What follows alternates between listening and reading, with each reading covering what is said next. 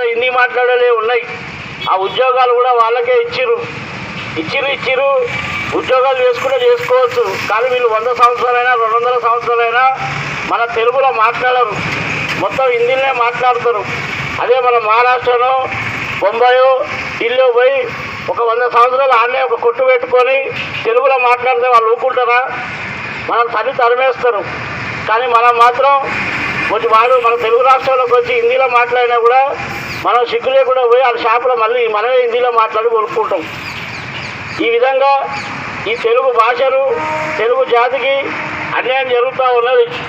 ఈ తెలుగు వాళ్ళు ఏమనుకుంటున్నారంటే మేము బాగా చదువుకోవాలి మాకు వస్తే గవర్నమెంట్ ఉద్యోగాలు రావాలి లేదంటే మేము అమెరికా పోవాలి జపాన్ పోవాలి రష్యా పోవాలి కానీ ఇక్కడ పనులు చేయమని అనుకుంటున్నారు.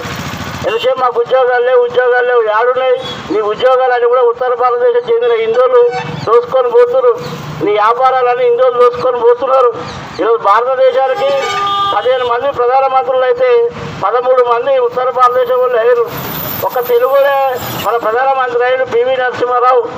ఆయనకు ఢిల్లీలో ఎలాంటి సమాధి కూడా ఏర్పాటు చేయలేదు అది ఉత్తర భారతదేశానికి చెందిన ప్రధానమంత్రులు అయితే వాళ్ళందరూ కూడా ఢిల్లీలో సమాధులు ఏర్పాటు చేసిరు ఈరోజు ఇంకోటి ఏంటంటే ఈ కేంద్ర ప్రభుత్వం వచ్చిన తర్వాత హిందీ భాష అభివృద్ధికి ఆరు వందల ఇరవై కోట్లు కేటాయించి మన తెలుగు భాష అభివృద్ధికి మాత్రం కేవలం ఇరవై కోట్లు కేటాయించారు అదేవిధంగా ఈరోజు ఇంగ్లీష్ మన పిల్లలందరినీ కూడా మన తెలుగు పెట్టి ఇంగ్లీష్ చదవాలి ఇంగ్లీష్ చదవాలని చెప్తున్నాం.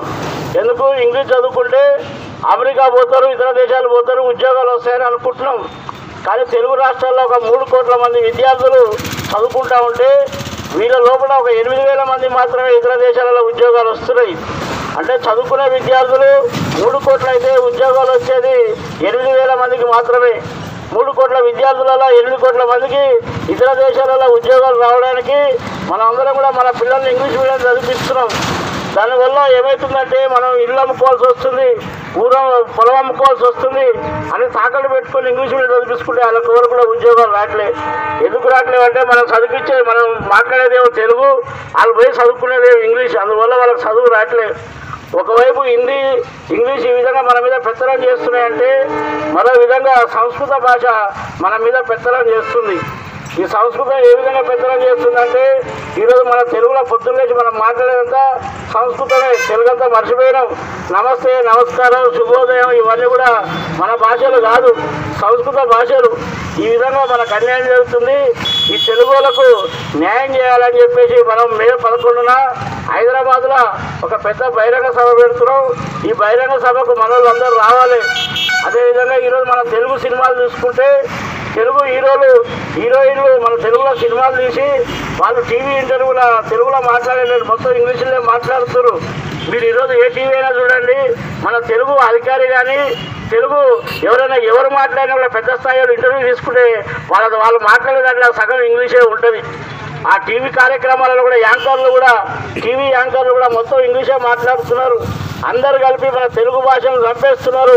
ఈరోజు మన తెలుగు ఇంకొక ఇరవై సంవత్సరాలు అయితే ఈ తెలుగు రాష్ట్రాలలో తెలుగు అనేది కనపడదు వినపడదు. మీరు ఎడిగిపోయినా హిందీ మాట్లాడాల్సి వస్తుంది లేదంటే ఇంగ్లీష్ మాట్లాడాల్సి వస్తుంది. కాబట్టి మన తెలుగు వాళ్ళందరూ కూడా ఏకమై ఈ తెలుగు భాషను తెలుగు జాతిని రక్షించుకోవడానికి మనందరం కూడా ఏకం కావాలని చెప్పేసి మీ అందరికీ విజ్ఞప్తి చేస్తూ ఉన్నాం.